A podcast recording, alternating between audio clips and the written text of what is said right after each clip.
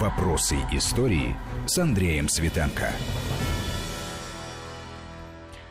Андрей Светенко на прямой связи со студией. Андрей, добрый вечер. Добрый вечер. Да, вот последняя информация, которая пришла по лентам информационных агентств, касающаяся ограничений. Об этом мы поговорим и сегодня в этом эфире, вспоминая о том, как это было. Ну что, начнем с лета 70-го года, которое называют холерным летом 70-го. Да, это э, эпопея тоже можно так назвать, хотя и очень скоротечная, но произведшая большое впечатление тогда на людей по всему Советскому Союзу, хотя она имела, э, в общем, достаточно локальный характер. Э, эта эпидемия охватила ну, Черноморское побережье Советского Союза, там, можно сказать, от Одессы до Батуми. А, но дело было летом, действительно, центр притяжения Черное море, тогда, в общем, потоки туристические, курортные были на сто процентов э, практически связаны с посещением, с посещением Крыма и Кавказа, и поэтому, конечно, так или иначе о том, что что-то происходит, знали все. Андрей, можно мы попросим наших слушателей? Я уверена, что среди них есть те, кто может быть, помнит э, холерное лето 70-го года и тоже готов поделиться своими воспоминаниями да. и рассказать, как это было. 5533 Вести и плюс 7 903 176 363 это наши эфирные координаты. Расскажите, если помните, как это было, и если есть вопросы, а, задавайте Андрею Светенко, я обязательно их адресую в рамках сегодняшней программы. Андрей, ведь было несколько версий того, как вообще э, холера попала на Черноморское побережье да, Советского Союза. Да, действительно, здесь э, вроде бы все было достаточно э, в обозримую эпоху, и можно было бы судить как-то более-менее однозначно, но версий действительно несколько. По одной из них именно Батуми стало очагом появления пациента нулевого, как это принято говорить на языке специалистов. И это был, значит, перенесено э, вибриононоситель э, был из Ирана, ну и там граница рядом.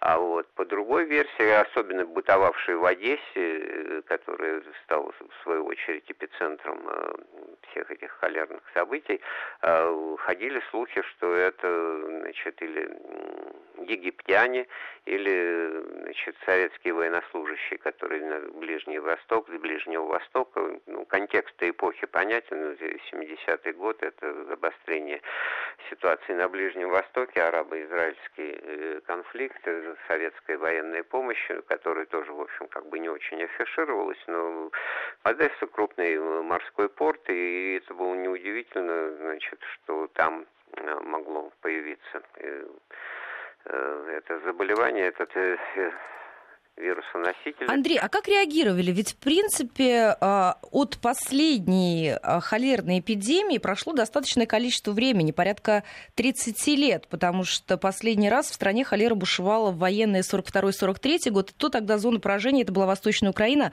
Поволжье, Кавказ и Средняя Азия. Насколько люди были хорошо информированы о том, что происходит? И я знаю, ведь остался же след в советском кинематографе о том, как, какую реакцию тогда вызывали сообщения об эпидемиях действительно, но время же было такое специфическое с точки зрения набора информации, то, что как бы считать э, вот так, что если этого нету по телевидению, на радио и в газетах, то значит, проблемы не существует. Кстати говоря, на протяжении всей этой э, вспышки холеры, длившейся в августе до середины сентября 70-го года, газеты и средства массовой информации, как бы так сказать, в открытую, на чистоту под э, самоназванием и что это вспышка холеры, ничего не публиковали. Были такие э, умолчания, были эфемизмы, были, значит, э, статьи о пользе и необходимости соблюдения санитарных норм, гигиены, там, мойте руки. Но это пользы. настораживало. А это, да, это надо же учитывать, так сказать, тот язык, на котором власти и общество разговаривали друг с другом в те времена. Если вот как Жванецкого идешь по улице и слышишь вдруг «продолжайте движение», не оборачивайтесь, продолжайте движение. Кстати говоря, у Михаила Михайловича по поводу вот одесских событий тоже есть э, яркие высказывания, потому что там имело место и, и проявление, конечно, и паники, и ажиотажа всякого нехорошего, но в то же время и чувство и сплоченности, взаимовыручки, какой-то взаимного сочувствия.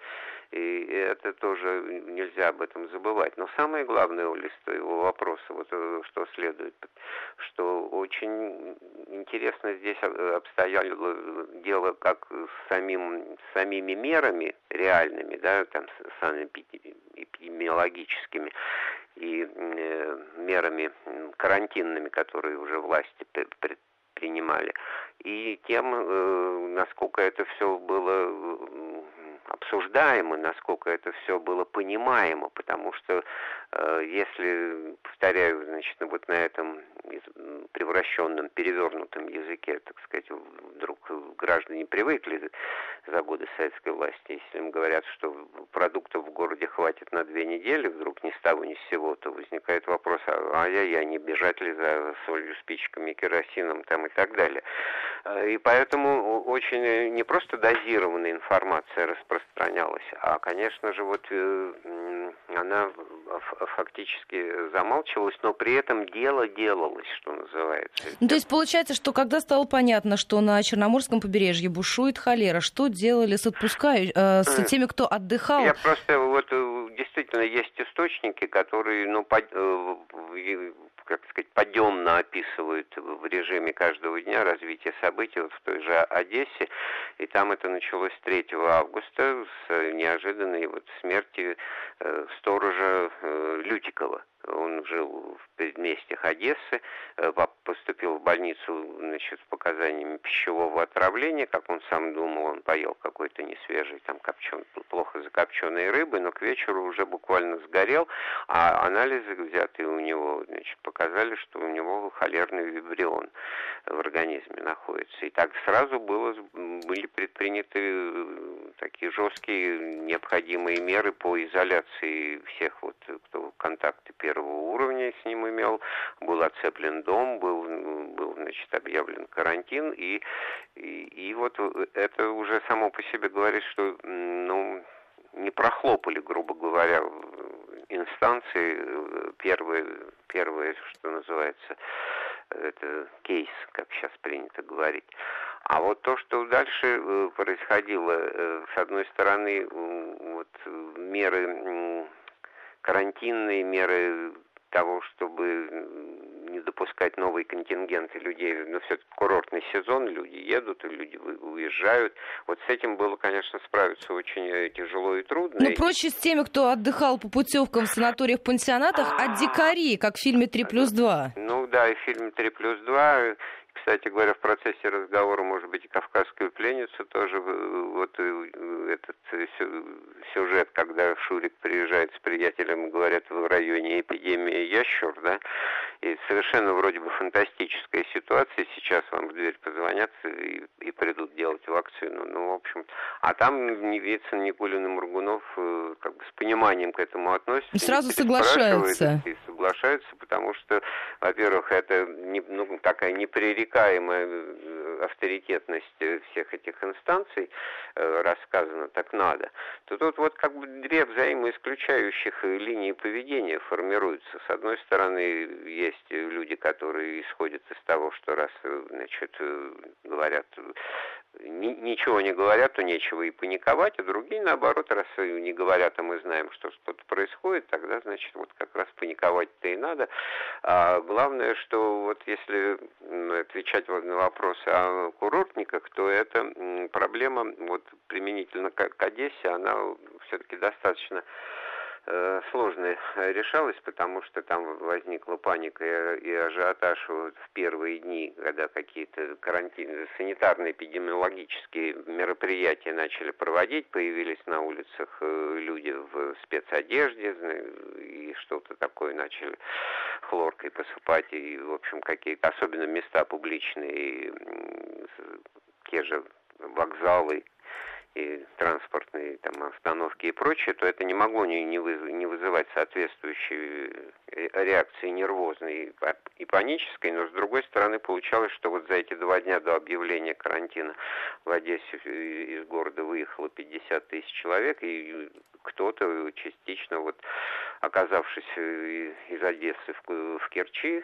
э, в этот момент перенес еще новый очаг заражения. И потом создавались да? же обсерваторы, причем создавались в зданиях школы, техникумов, и пансионаты, и пионерские лагеря, все это переоборудовали. Ну, э, это вот так вот в одной фразе это выглядит так вот, хотя прошло-то не, не, не 100, всего 50 лет, и, и в общем-то, много, конечно, и живых свидетелей осталось, но те, кто были пионерами, стали пенсионерами, как я вот, э, за э, этот промежуток времени, я могу сказать вот как бы от себя лично, потому что я вот в, в тех краях, в тех местах тогда и оказался. Тем самым летом 70-го года. Да, именно в августе 70-го года мы по туристическим поездкам, э, путевкам с, я с родителями оказались в Молдавии, в Кишиневе, на Днестре, в Адулуеводы, Турбаза. Ну, в общем, там значит, Одесса это достаточно близко. И, и вдруг выяснилось, что вот это вот э, слово холера, оно не из официальных источников, это уже люди друг с другом, как вы говорили, и, и то не громко, да, а заключались э, эти меры предосторожности в том, что мы как раз вот увидели на, на вокзалах все эти э, процессы санитарной обработки, помывки, там, и, в общем-то, сам факт того, что она проводится, он, конечно, будоражил, он, конечно, такой, значит, придавал холодок. Андрей, а люди разъезжались, то есть, э, если не было... А вот и получилось ты как, интересно, если бы нам сказали, вот, все, праздник отменяется, уезжайте домой, нет, мы оказались на этой турбазе. Э, ну, можно вот сказать, что она была как раз местом обсервации, хотя э, в данном случае оплаченной по путевкам и, вот, и с точки зрения питания и какого-то отдыха на спортплощадке, которые там были, да. Но вот купаться в Днестре нет, не, не разрешалось. И потом, когда мы оказались уже в Кишиневе, то там тоже э, жизнь э, если не била ключом, то шла в нормальном режиме, но единственный запрет с учетом летнего времени, наверное, существенный, и на это многие обращали внимание, значит, запрет на окупание в водоемах. Э, и тут я хочу сказать, что я особенно не видел кордонов там милиции или дружинников, которые бы гоняли с людей с пляжей, э, так, которые бы в свою очередь пытались во что бы то ни стало значит, в речку залезть. Вот этого я абсолютно не наблюдал, отношу это за счет вот какой-то особой дисциплинированности, хотя она, в общем, в других проявлениях в этом же разговоре можно привести массу примеров, так сказать, э, нарушения и непослушаниями. Андрей, ну смотрите, слушатели присоединяются, и спасибо вам большое за то, что вспоминаете о том, как это было. Мы не забыли про Астрахань, вот совсем не забыли, она у нас в плане зафиксировали, да, нам пишут э, о том, что вы забыли про Астрахань, там заболели 1270 человек. Ольга нам пишет, помню, с родителями как раз отдыхали в частном секторе в это время под Одессой. Помню, на море не пускали, дома мы сидели, всем давали пить для профилактики. Кажется, если мне память не изменяет, и Ольга называет препараты, которые давали. Давно это было. Спасибо вам большое за эти воспоминания. Да, еще несколько сообщений зачитаю от Натальи из Кемерово. Ехали с мамой на море, в Волгограде поезд остановился, никого не выпускали из вагона. На перроне были люди в белых комбинезонах, обрабатывали перрон, вагоны. К ночи разрешили выйти из вагона. Решения о закрытии города не было. Проводница сказала, что стоять будем еще около пяти часов. Это время мы провели в городе, взяли такси, и мама показала мне Волгоград. На всю жизнь запомнила Мамаев курган. Ночью вдвоем с мамой нам повезло. Утром наш поезд выпустили из Волгограда. Спасибо большое за ваши воспоминания, которыми вы делитесь. Можете присоединиться. Средства связи 553320 и плюс 7 903 170 6363. Сегодня в программе «Вопросы истории» отвечаем на вопросы, связанные с эпидемиями, какие меры тогда предпринимались, какие были ограничения, как боролись, как проходили, как информировали население и что делали с нарушителями. Все ваши вопросы обязательно в эфире озвучим. Ну и, конечно, делитесь вашими воспоминаниями, что запомнилось, как это было. Обязательно все это в эфире озвучим. А если есть вопросы, то задавайте. Андрей Светенко обязательно их адресую. Ну что, у нас остается буквально минутка. Ну, я просто, да, одну минутку пикантную подробность, связанную с э, пионерским отдыхом вот в пионерских лагерях на Черноморском побережье. Тоже ребята оказались на вынужденном обсервации в этот период, хотя еще была, так сказать, третья смена продолжалась. И э, очень жестко это все проверялось, то есть испражнения на дощечку надо было совершать и дощечку предъявлять соответствующим компетентным органам. Это все, конечно, пубертатный период вызывало дополнительные переживания и эмоции, но это вот многим запомнилось, это мы обсуждали потом уже, когда все закончилось, разными случаями это многим пришлось испытать тогда. Мы сейчас э, должны будем прерваться буквально на несколько минут. У нас новости середины часа впереди. Сейчас еще расскажу по поводу тех сообщений, которые приходят по лентам информагентства, касаются цифровых пропусков. Итак, пропуск для передвижения по Москве можно получить на портале МОСРУ по телефону или через СМС-сообщение. Об этом сообщил мэр столицы Сергей Собянин в своем блоге. Если заказывать пропуск на сайте, нужно выбрать услугу получения цифрового пропуска на передвижение передвижения по городу. Заполнить необходимые данные и отправить заявку. Система отобразит на экране специальный код, который необходимо сохранить, записать, сфотографировать или сделать скриншот. Одновременно этот пропуск будет выслан и на электронную почту, если вы ее указали. Цифровые пропуска вводятся для поездок на работу в медицинские учреждения и в личных целях, которые соответствуют введенному режиму изоляции. Вводятся следующие категории цифровых пропусков для поездок, связанных с трудовой деятельностью, полностью для поездок в медицинские учреждения и для поездок других личных целях, которые соответствуют режиму э, повышенной готовности в магазин, на дачу, на вокзал и так далее. Об этом также сообщил Сергей Собянин. И еще из заявлений на поездки без цифрового пропуска в служебных целях в столице имеют право военные, правоохранители, судьи и иные госслужащие. Вопросы истории. В Москве 20 часов 36 э, минут. Мы возвращаемся в программу. Андрей Светенко на прямой связи со студией. Благодарю наших радиослушателей, которые откликнулись на нашу просьбу а, вспомнить холерное лето 1970 года, как это было, как боролись, с какими ограничениями тогда столкнулись, как население информировали, что делали с нарушителями. Мы обязательно этот разговор продолжим. А пока к сообщениям, которые приходят по лентам информационных агентств, мэр Москвы Сергей Собянин предположил, что с пропусками могут возникнуть технические проблемы, потом система будет отлажена. Я процитирую, на первый взгляд система цифровых пропусков кажется сложной, допускаю, что могут возникнуть какие-то технические проблемы. Давайте наберемся терпения, уверен, что вместе мы освоим и наладим эту систему, написал Сергей Собянин в своем блоге. Он также подчеркнул, что, к сожалению, введение пропусков это необходимость, необходимость для того, чтобы сохранить жизнь и здоровье многих москвичей, как можно быстрее преодолеть беду и вернуться к нормальной жизни, заключил э, мэр э, столицы.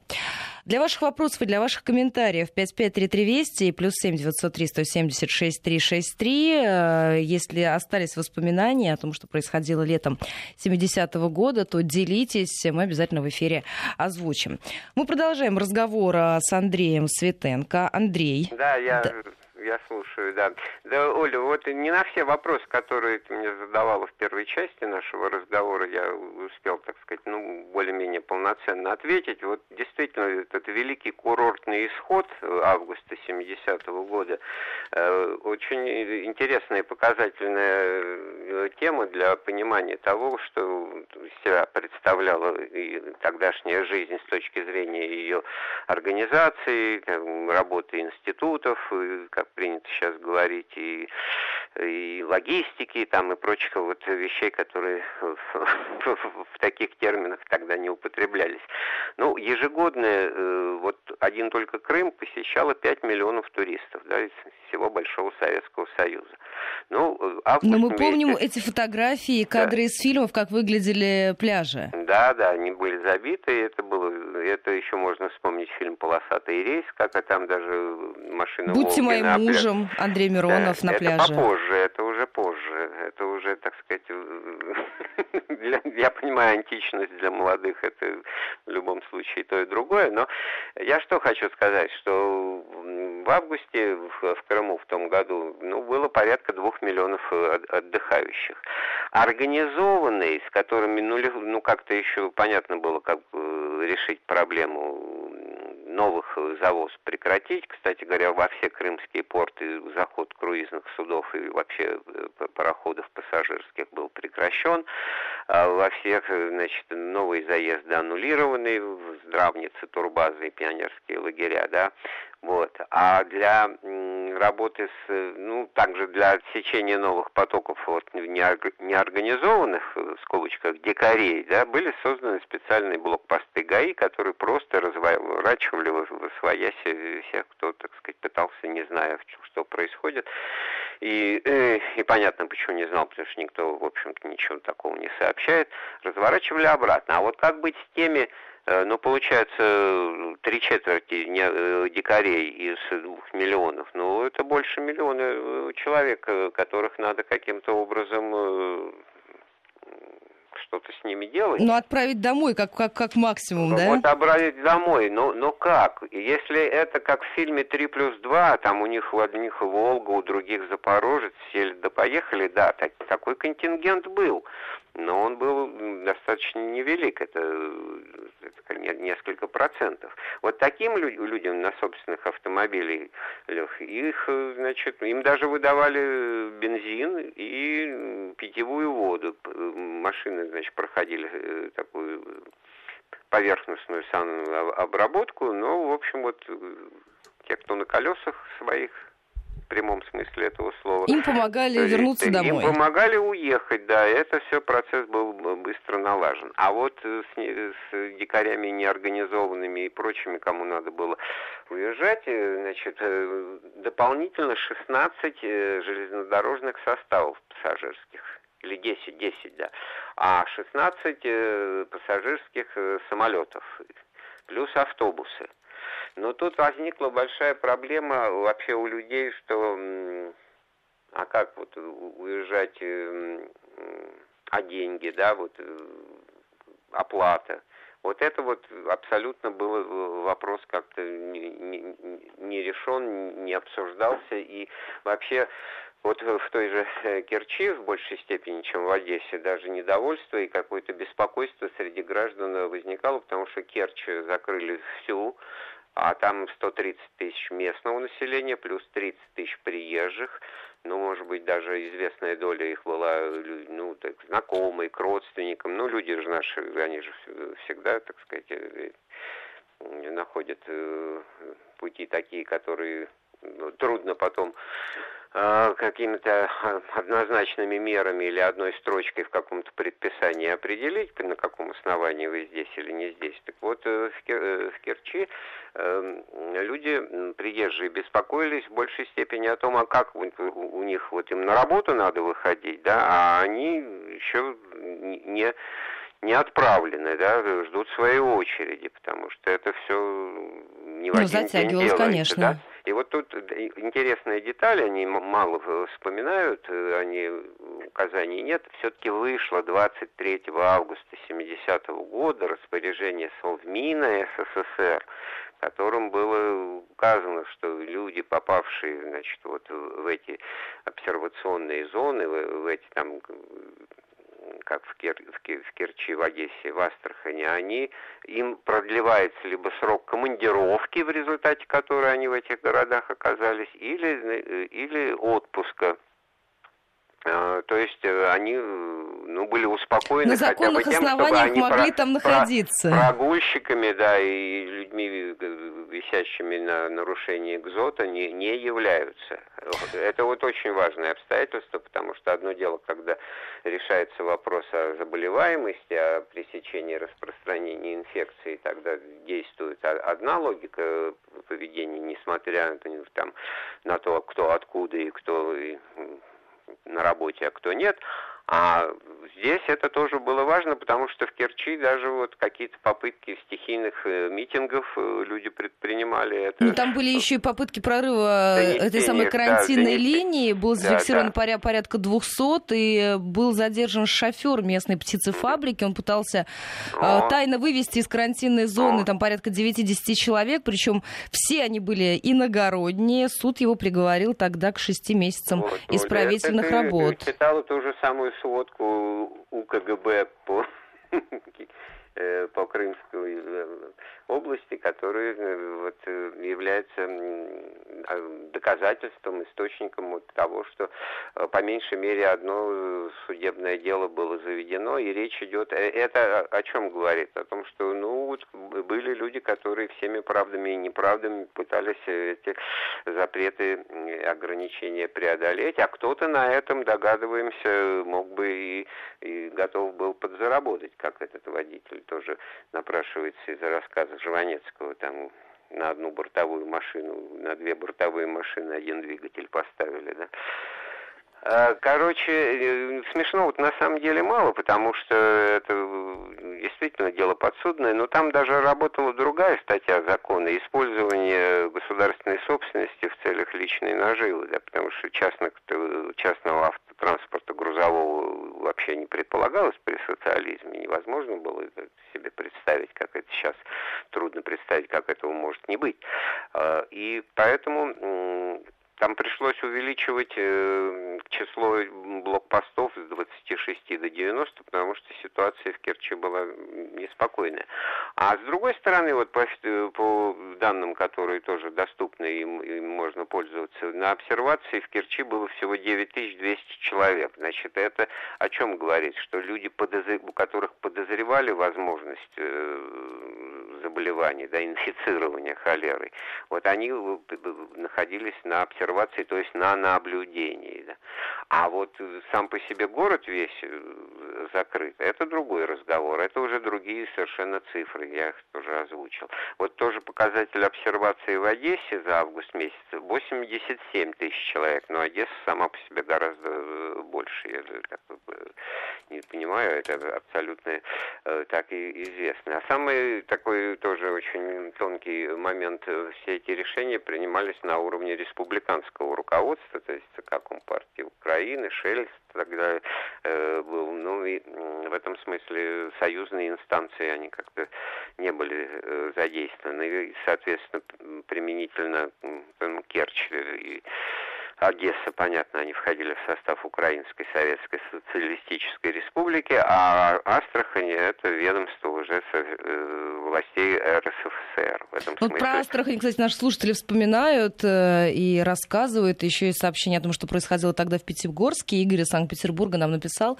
В тот год был после первого класса, жили в Пятигорске, запомнилось значимое для ребенка. Закрыли плавательный бассейн, куда незадолго до того с трудом удалось записаться А еще мама прожаривала каждую купленную буханку хлеба над пламенем горелки плиты. Ну и ожидание а, с разговорами взрослых о том, что город будет закрыт для въезда и выезда. В остальном глазами ребенка жизнь мало изменилась. Да, потому что вот э, ну, не было такого нагнетания э, обстановки с точки зрения того, чтобы люди могли э, начать паниковать просто от, от каких-то цифр.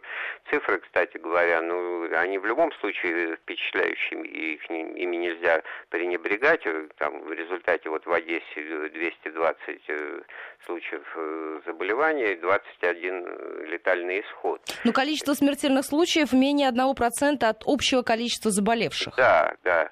И поэтому еще очень важно, вот такой момент, я в начале разговора тоже обозначил, вот сам факт того, что появились в большом количестве эти агит-плакаты, ну вот сейчас был демотиваторы в, в ходу, в моде, а тогда это были действительно наивные, честные, напрямую, вот в буквальном смысле мотиваторы. Мойте руки перед едой, едой не ешьте сырые фрукты, товарищи, значит, остерегайтесь э, за инфекционных заболеваний, соблюдайте меры гигиены там, и так далее, и так далее.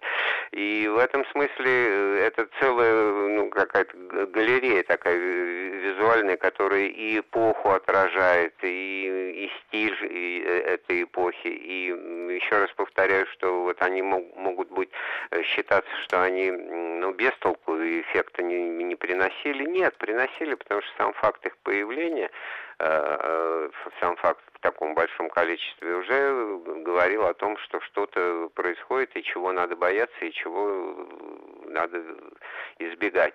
Соответственно, что делать для того, чтобы этого не было. А. И то, что осталось нам, э, наследие, э, это и песня Владимира Высоцкого непосредственно 70-го года.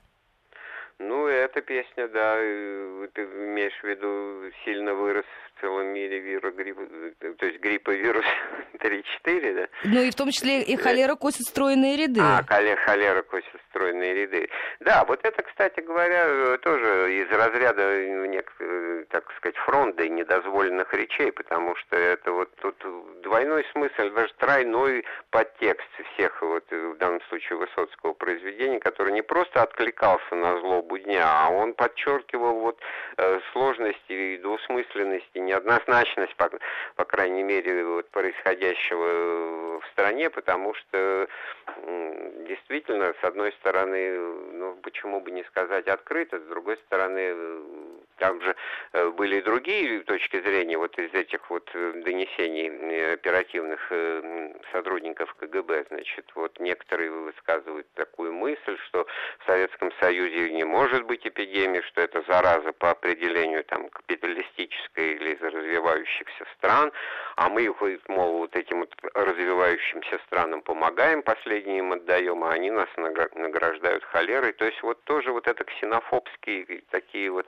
и даже российские высказывания, опять-таки, ну, имевшие под собой основания с точки зрения того, что вот не было и вдруг раз тебе, да, откуда взялось источник внешний, поэтому Значит, Андрей, э... давайте про источник внешний, потому что у нас 7 минут остается, 57 минут мы должны закончить, и расскажем нашим слушателям о том, как Москву однажды закрыли на карантин из-за одного человека. А, это ты имеешь в виду случай с художником Кокорекиным, да, вернувшимся, побывавшим в творческой командировке в Индии в декабре 59 -го года, да, и вернувшимся в Москву, значит, э, как виб э, вибриононосителем, да, потому что оспа это у нас уже э, вирусная инфекция. Да, он вернулся, покашливал, но никто внимания на это не а обращал. Ведь, но все-таки э, Москва и за окном декабрь. А, да, а ведь это все тоже не, не случайно. Там он присутствовал во время своей поездки, значит, постигая быт и нравы индийских жителей, значит, на похоронах какого-то брамина или брахмана, в общем, э, да, человека, ну, который в данном случае ему была интересна процедура, а человек-то умер от э, черной оспы. А он и вещи его трогал, и артефакты там, и с собой привез, и, как вот простецки говоря, всякого хурья-мурья для того, чтобы продавать э, в комиссионке, и успели что-то, значит, даже в эту комиссионку его жена там любовница отнести. Да, он э, привез подарки, а потом все, э, все это отнесли в комиссионку, а потом долго выясняли и искали, в какие руки все это попало. Вот в том-то и дело, что тут искали это как раз недолго. Тут вот редкий, но ясный пример того, когда спецслужбы грамотно и оперативно сработали действительно по очаговому точечному адресу, когда надо установить заведомо ограниченный круг людей, находившихся в контакте вот с этим вот в данном случае первым пациентом, э, потому что сам он сгорел буквально через три дня по возвращении. Все это да, 27 достаточно... декабря скончался, утром 20, э, да, 27 декабря госпитализировали, утром 29 скончался, вскрытие показало, что это черная оспа, и все. И, на этом не, не точка, а вот начало процесса, который э, занял ну, действительно э, очень короткий период времени, уже к середине февраля, то есть к, к середине января даже был весь круг э, контактов установлен и выявлен. И в этом смысле жертв э, всего-то, по-моему, пять человек. Ну, там заболела медсестра в регистратуре, которая с ним контактировала, лечащий врач, мальчик на соседнем этаже, до которого инфекция добралась, попала через вентиляцию, связанную с палатой, как раз где находился Кокорекин. Э, больнич... В больнице еще один человек подхватил оспу, просто когда проходил мимо палаты.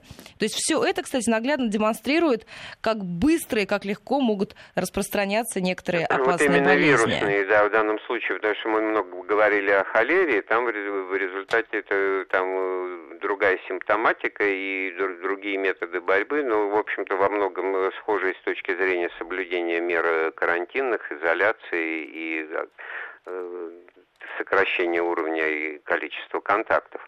А вот с этим это действительно показатель э, того, как э, быстро был локализован круг э, заразившихся, который ограничился, по-моему, там, там 54 человека заболели или находились под подозрением. Ну вот летальных исходов всего 5.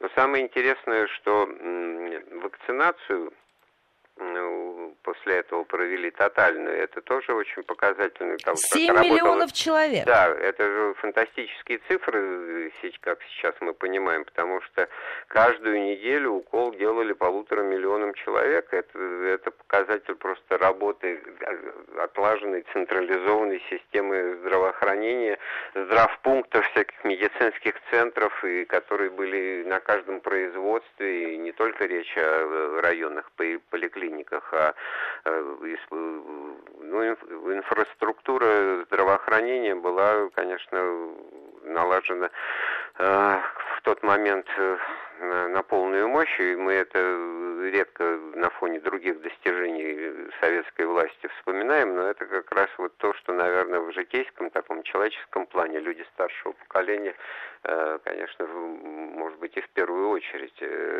скажут, потому что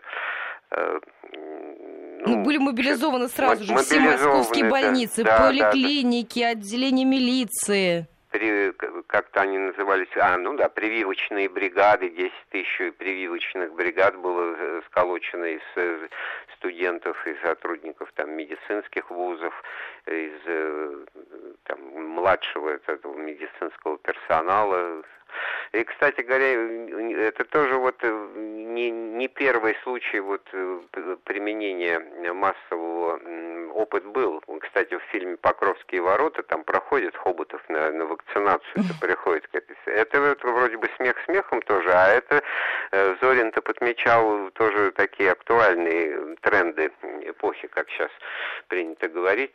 Это массовые вот эти прививки, они применительно к детям, они были прививками против полиомиелита. Это у меня тоже детские страхи. Я сейчас вот к концу разговора вспомнил, хотя я в прошлый раз об этом уже тоже говорил. Э,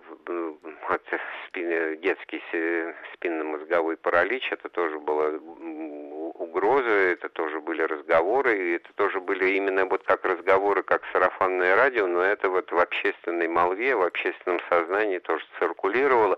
И только с изобретением вакцины, которая э, на протяжении нескольких лет разрабатывалась там американскими учеными, и советскими, ну, параллельно и практически одновременно. Она была реализована в 1959 году. Проблема была снята тоже за счет ну, колоссального количества э, прививок, сделанных э, людям, ну, практически всем людям до 20 лет. Э, Андрей, нам нужно заканчивать. Спасибо большое вам за этот разговор и слушателям, которые рассказали и вспомнили свои истории. Спасибо, спасибо.